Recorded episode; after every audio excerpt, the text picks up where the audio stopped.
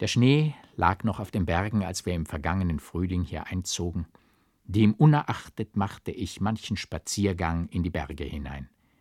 Im nächsten Dorfe begegne ich einem Bauer, der in Gang und Stellung etwas Fremdartiges hat. Als er den Kopf umwendet, erkenne ich den Grafen Viktorin, aber in demselben Augenblick verschwindet er hinter den Häusern und ist nicht mehr zu finden. Was konnte ihn anders zu der Verkleidung vermocht haben als das Verständnis mit der Baronesse? Eben jetzt weiß ich gewiss, dass er sich wieder hier befindet. Ich habe seinen Jäger vorüberreiten sehen, unerachtet es mir unbegreiflich ist, dass er die Baronesse nicht in der Stadt aufgesucht haben sollte. Vor drei Monaten begab es sich, dass der Gouverneur heftig erkrankte und Euphemien zu sehen wünschte. Sie reiste mit Aurelien augenblicklich dahin, und nur eine Unpässlichkeit hielt den Baron ab, sie zu begleiten. Nun brach aber das Unglück und die Trauer ein in unser Haus, denn bald schrieb Euphemie dem Baron, wie Hermogen plötzlich von einer oft in wahnsinnige Wut ausbrechenden Melancholie befallen, wie er einsam umherirre, sich und sein Geschick verwünsche und wie alle Bemühungen der Freunde und der Ärzte bis jetzt umsonst gewesen. Sie können denken, ehrwürdiger Herr, welch einen Eindruck diese Nachricht auf den Baron machte. Der Anblick seines Sohnes würde ihn zu sehr erschüttert haben, ich reiste daher allein nach der Stadt. Hermogen war durch starke Mittel, die man angewandt, wenigstens von den wilden Ausbrüchen des wütenden Wahnsinns befreit, aber eine stille Melancholie war eingetreten, die den Ärzten unheilbar schien. Als er mich sah, war er tief bewegt. Er sagte mir, wie ihn ein unglückliches Verhängnis treibe, dem Stande, in welchem er sich jetzt befinde, auf immer zu entsagen, und nur als Klostergeistlicher könne er seine Seele erretten von ewiger Verdammnis. Ich fand ihn schon in der Tracht, wie Sie, ehrwürdiger Herr, ihn vorhin gesehen, und es gelang mir, seines Widerstrebens unerachtet, endlich ihn hierher zu bringen. Er ist ruhig, aber lässt nicht ab von der einmal gefassten Idee, und alle Bemühungen, das Ereignis zu erforschen, das ihn in diesen Zustand versetzt, bleiben fruchtlos, unerachtet die Entdeckung dieses Geheimnisses vielleicht am ersten auf wirksame Mittel führen könnte, ihn zu heilen. Vor einiger Zeit schrieb die Baronesse, wie sie auf Anraten ihres Beichtvaters einen Ordensgeistlichen hersenden werde, dessen Umgang und tröstender Zuspruch vielleicht besser als alles andere auf Hermogen wirken könne, da sein Wahnsinn augenscheinlich eine ganz religiöse Tendenz genommen. Es freut mich recht innig, dass die Wahl Sie, ehrwürdiger Herr, den ein glücklicher Zufall in die Hauptstadt führte, traf. Sie können einer gebeugten Familie die verlorene Ruhe wiedergeben, wenn Sie Ihre Bemühungen, die der Herr segnen möge, auf einen doppelten Zweck richten – Erforschen Sie Hermogens entsetzliches Geheimnis. Seine Brust wird erleichtert sein, wenn er sich, sei es auch in heiliger Beichte, entdeckt hat.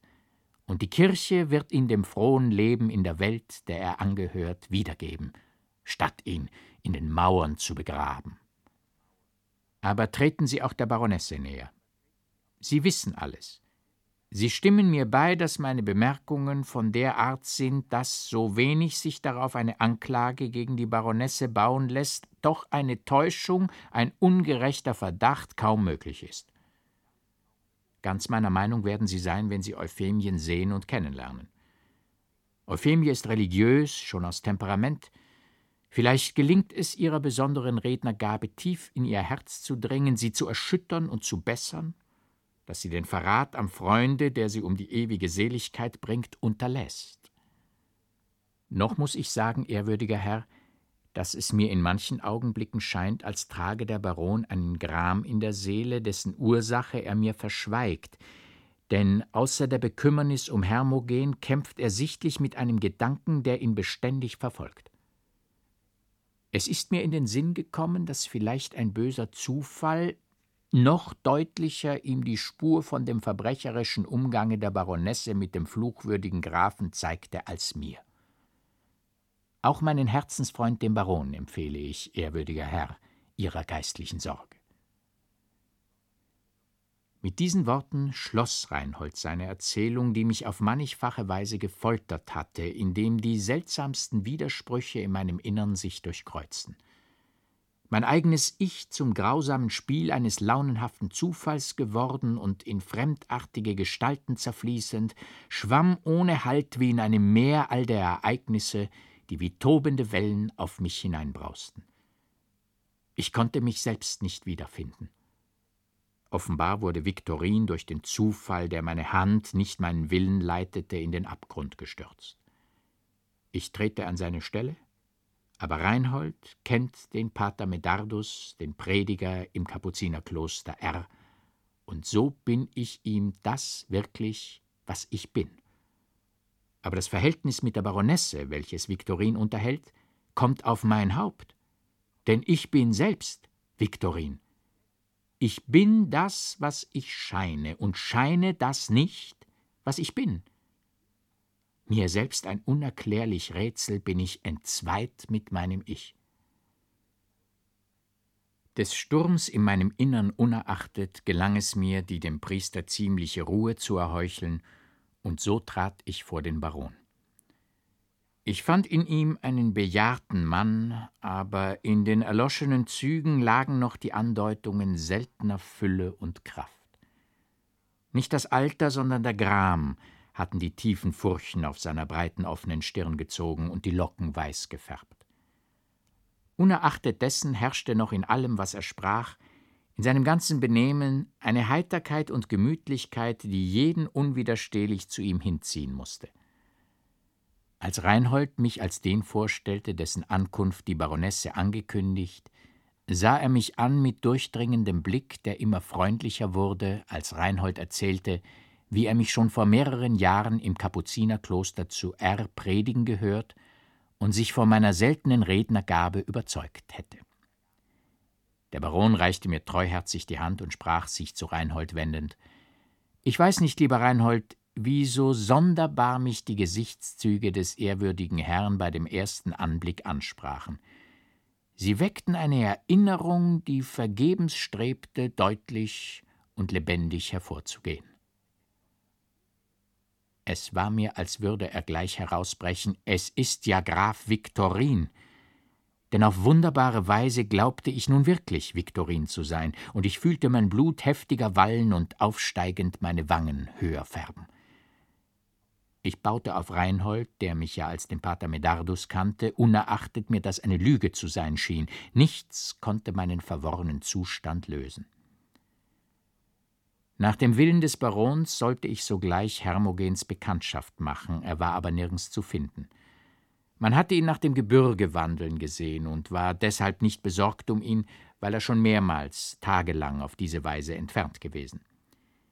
Den ganzen Tag über blieb ich in Reinholds und des Barons Gesellschaft, und nach und nach fasste ich mich so im Innern, dass ich mich am Abend voll Mut und Kraft fühlte, keck all den wunderlichen Ereignissen entgegenzutreten, die meiner zu harren schienen. In der einsamen Nacht öffnete ich das Portefeuille und überzeugte mich ganz davon, dass es eben Graf Viktorin war, der zerschmettert im Abgrunde lag. Doch waren übrigens die an ihn gerichteten Briefe gleichgültigen Inhalts, und kein einziger führte mich nur auch mit einer Silbe ein in seine näheren Lebensverhältnisse. Ohne mich darum weiter zu kümmern, beschloss ich, dem mich ganz zu fügen, was der Zufall über mich verhängt haben würde, wenn die Baronesse angekommen und mich gesehen. Schon den andern Morgen traf die Baronesse mit Aurelien ganz unerwartet ein. Ich sah beide aus dem Wagen steigen und von dem Baron und Reinhold empfangen in das Portal des Schlosses gehen. Unruhig schritt ich im Zimmer auf und ab, von seltsamen Ahnungen bestürmt. Nicht lange dauerte es, so wurde ich herabgerufen. Die Baronesse trat mir entgegen. Ein schönes, herrliches Weib, noch in voller Blüte. Als sie mich erblickte, schien sie auf besondere Weise bewegt, ihre Stimme zitterte, sie vermochte kaum Worte zu finden. Ihre sichtliche Verlegenheit gab mir Mut, ich schaute ihr keck ins Auge und gab ihr nach Klostersitte den Segen. Sie erbleichte, sie musste sich niederlassen. Reinhold sah mich an, ganz froh und zufrieden lächelnd. In dem Augenblick öffnete sich die Türe, und der Baron trat mit Aurelien herein. So wie ich Aurelien erblickte, fuhr ein Strahl in meine Brust und entzündete all die geheimsten Regungen, die wonnevollste Sehnsucht, das Entzücken der inbrünstigen Liebe, alles, was sonst nur gleich einer Ahnung aus weiter Ferne im Innern erklungen, zum regen Leben. Ja, das Leben selbst ging mir nun erst auf, farbicht und glänzend, denn alles vorher lag kalt und erstorben in öder Nacht hinter mir. Sie war es selbst, sie, die ich in jener wundervollen Vision im Beichtstuhl geschaut.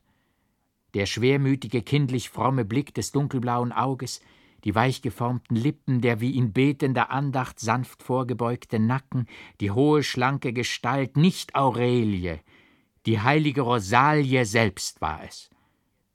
Sogar der azurblaue Schal, den Aurelie über das dunkelrote Kleid geschlagen, war im fantastischen Faltenwurf ganz dem Gewande ähnlich, wie es die Heilige auf jenem Gemälde und eben die Unbekannte in jener Vision trug. Was war der Baronesse üppige Schönheit gegen Aureliens himmlischen Liebreiz? Nur sie sah ich, in dem alles um mich verschwunden.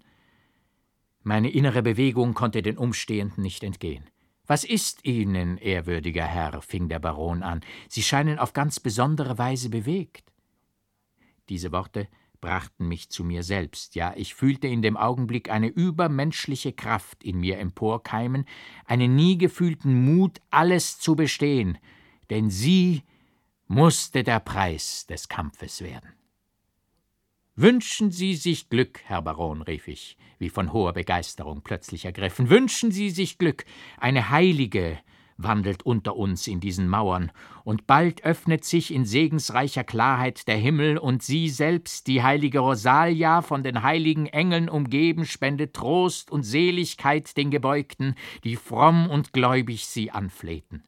Ich höre die Hymnen verklärter Geister, die sich sehnen nach der Heiligen und sie im Gesange rufend aus glänzenden Wolken herabschweben.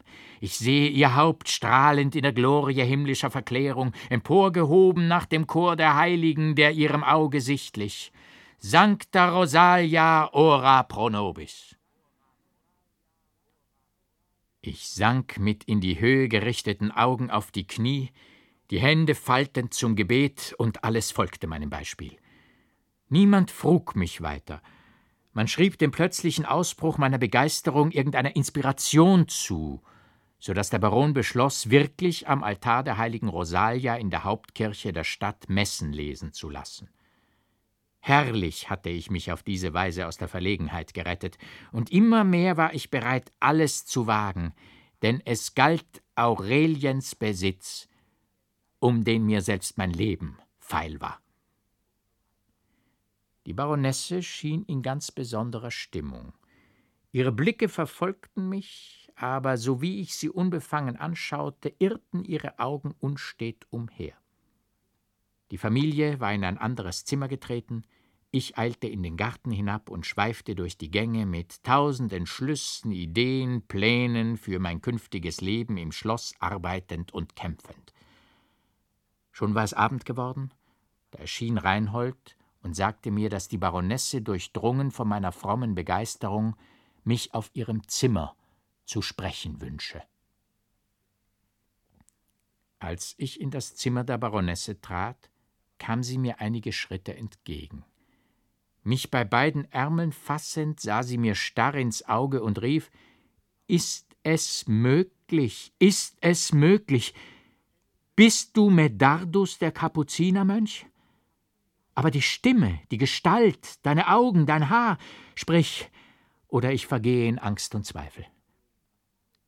Victorinus, lispelte ich leise da umschlang sie mich mit dem wilden Ungestüm unbezähmbarer Wollust.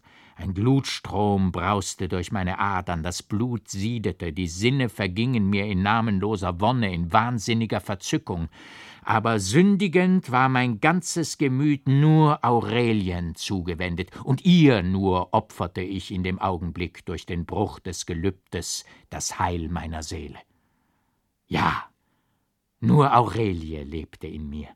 Mein ganzer Sinn war von ihr erfüllt, und doch ergriff mich ein innerer Schauer, wenn ich daran dachte, sie wiederzusehen, was doch schon an der Abendtafel geschehen sollte. Es war mir, als würde mich ihr frommer Blick heilloser Sünde zeihen und als würde ich entlarvt und vernichtet in Schmach und Verderben sinken. Ebenso konnte ich mich nicht entschließen, die Baronesse gleich nach jenen Momenten wiederzusehen. Und alles dieses bestimmte mich, eine Andachtsübung vorschützend in meinem Zimmer zu bleiben, als man mich zur Tafel einlud. Nur weniger Tage bedurfte es indessen, um alle Scheu, alle Befangenheit zu überwinden. Die Baronesse war die Liebenswürdigkeit selbst, und je enger sich unser Bündnis schloss, je reicher an frevelhaften Genüssen es wurde, desto mehr verdoppelte sich ihre Aufmerksamkeit für den Baron. Sie gestand mir, dass nur meine Tonsur, mein natürlicher Bart sowie mein echt klösterlicher Gang den ich aber jetzt nicht mehr so strenge als anfangs beibehalte, sie in tausend Ängsten gesetzt habe. Ja, bei meiner plötzlichen begeisterten Anrufung der heiligen Rosalia sei sie beinahe überzeugt worden, irgendein Irrtum, irgendein feindlicher Zufall habe ihren mit Viktorin so schlau entworfenen Plan vereitelt und einen verdammten wirklichen Kapuziner an die Stelle geschoben. Sie bewunderte meine Vorsicht, mich wirklich tonsurieren und mir den Bart wachsen zu lassen, ja mich in Gang und Stellung so ganz in meine Rolle einzustudieren, dass sie oft selbst mir recht ins Auge blicken müsse, um nicht in abenteuerliche Zweifel zu geraten. Zuweilen ließ sich Viktorins Jäger als Bauer verkleidet am Ende des Parkes sehen, und ich versäumte nicht insgeheim mit ihm zu sprechen und ihn zu ermahnen, sich bereit zu halten um mit mir fliehen zu können, wenn vielleicht ein böser Zufall mich in Gefahr bringen sollte. Der Baron und Reinhold schienen höchlich mit mir zufrieden und drangen in mich, ja des tiefsinnigen Hermogen, mich mit aller Kraft, die mir zu Gebote stehe, anzunehmen. Noch war es mir aber nicht möglich geworden, auch nur ein einziges Wort mit ihm zu sprechen, denn sichtlich wich er jeder Gelegenheit aus, mit mir allein zu sein, und traf er mich in der Gesellschaft des Barons oder Reinholds, so blickte er mich auf so sonderbare Weise an, dass ich in der Tat Mühe hatte, nicht in augenscheinliche Verlegenheit zu geraten. Er schien tief in meine Seele zu dringen und meine geheimsten Gedanken zu erspähen. Ein unbezwinglicher tiefer Missmut, ein unterdrückter Groll, ein nur mit Mühe bezähmter Zorn lag auf seinem bleichen Gesichte, sobald er mich ansichtig wurde. Es begab sich, dass er mir einmal, als ich eben im Parklust wandelte, ganz unerwartet entgegentrat. Ich hielt dies für den schicklichen Moment, endlich das drückende Verhältnis mit ihm aufzuklären. Daher fasste ich ihn schnell bei der Hand, als er mir ausweichen wollte, und mein Rednertalent machte es mir möglich, so eindringend, so salbungsvoll zu sprechen, dass er wirklich aufmerksam zu werden schien und eine innere Rührung nicht unterdrücken konnte. Wir hatten uns auf eine steinerne Bank am Ende eines Ganges, der nach dem Schloss führte, niedergelassen. Im Reden stieg meine Begeisterung. Ich sprach davon, dass es sündlich sei, wenn der Mensch im innern Gram sich verzehrend den Trost, die Hülfe der Kirche, die den Gebeugten aufrichte, verschmähe und so den Zwecken des Lebens, wie die höhere Macht sie ihm gestellt, feindlich entgegenstrebe ja, dass selbst der Verbrecher nicht zweifeln solle an der Gnade des Himmels, da dieser Zweifel ihn eben um die Seligkeit bringe, die er entsündigt durch Buße und Frömmigkeit erwerben könne. Ich forderte ihn endlich auf, gleich jetzt mir zu beichten und so sein Inneres wie vor Gott auszuschütten, indem ich ihm von jeder Sünde, die er begangen, Absolution zusage.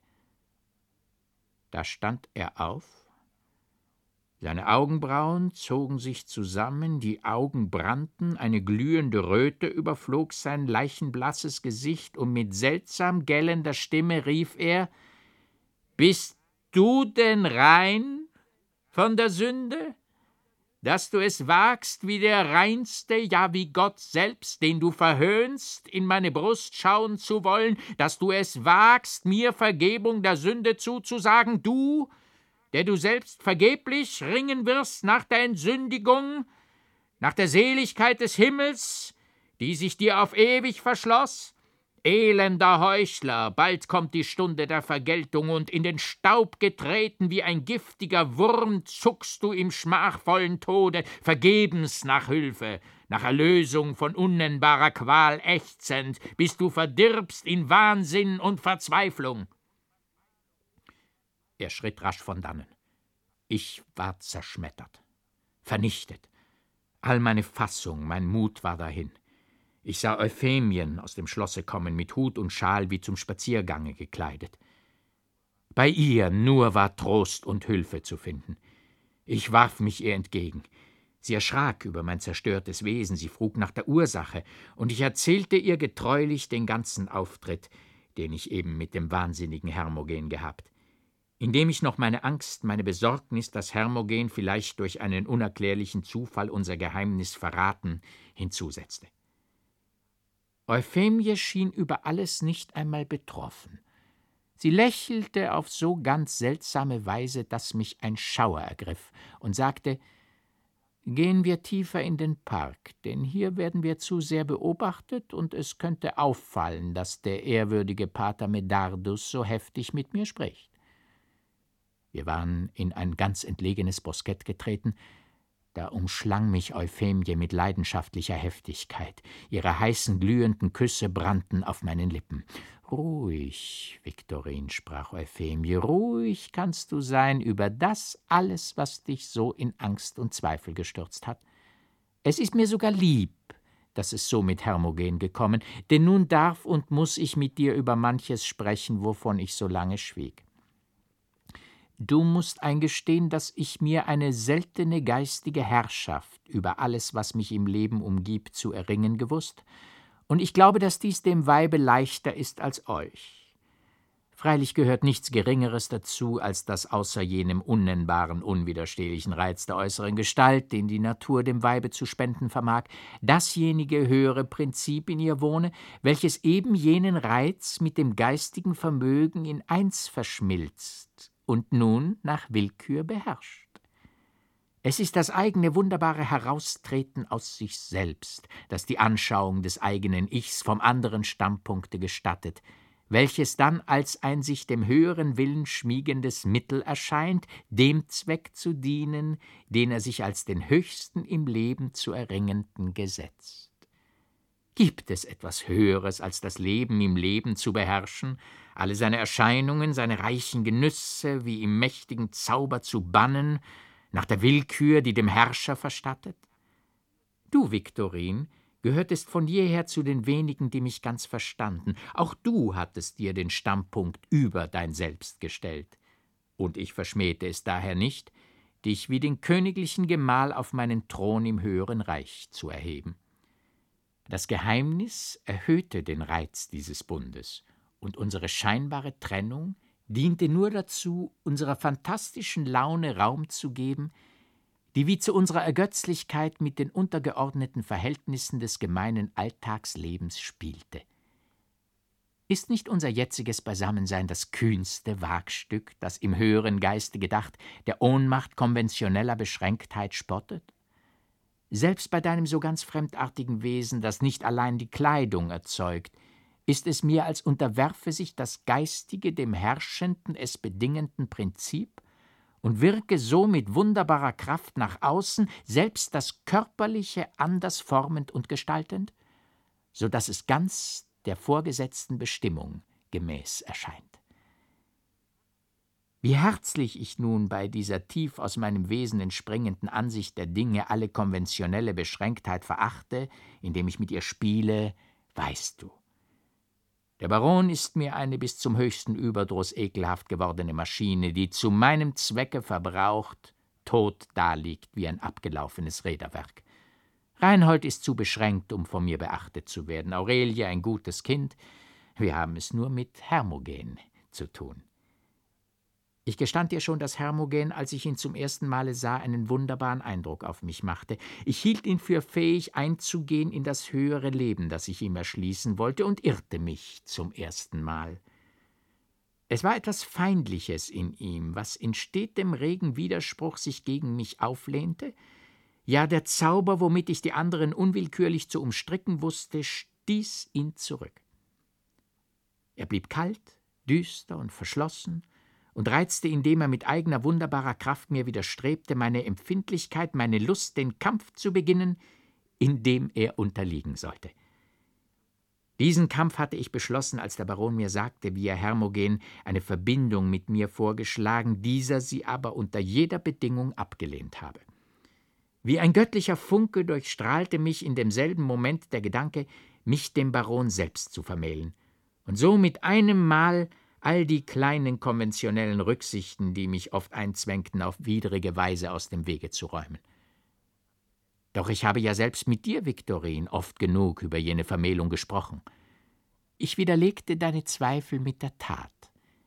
Denn es gelang mir, den Alten in wenigen Tagen zum albernen, zärtlichen Liebhaber zu machen, und er musste das, was ich gewollt, als die Erfüllung seines innigsten Wunsches, den er laut werden zu lassen kaum gewagt, ansehen. Aber tief im Hintergrunde lag noch in mir der Gedanke der Rache an Hermogen, die mir nun leichter und befriedigender werden sollte. Der Schlag wurde verschoben, um richtiger, tötender zu treffen. Kennte ich weniger dein Inneres, wüsste ich nicht, dass du dich zu der Höhe meiner Ansichten zu erheben vermagst, ich würde Bedenken tragen, dir mehr von der Sache zu sagen, die nun einmal geschehen. Ich ließ es mir angelegen sein, Hermogen recht in seinem Innern aufzufassen.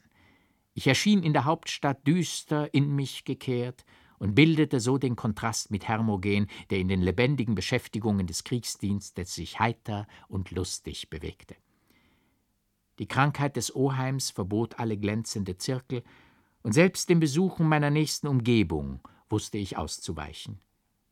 Hermogen kam zu mir, vielleicht nur um die Pflicht, die er der Mutter schuldig zu erfüllen.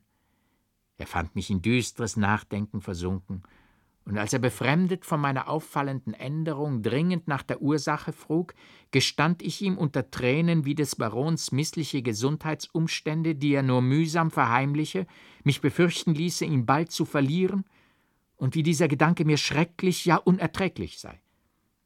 Er war erschüttert.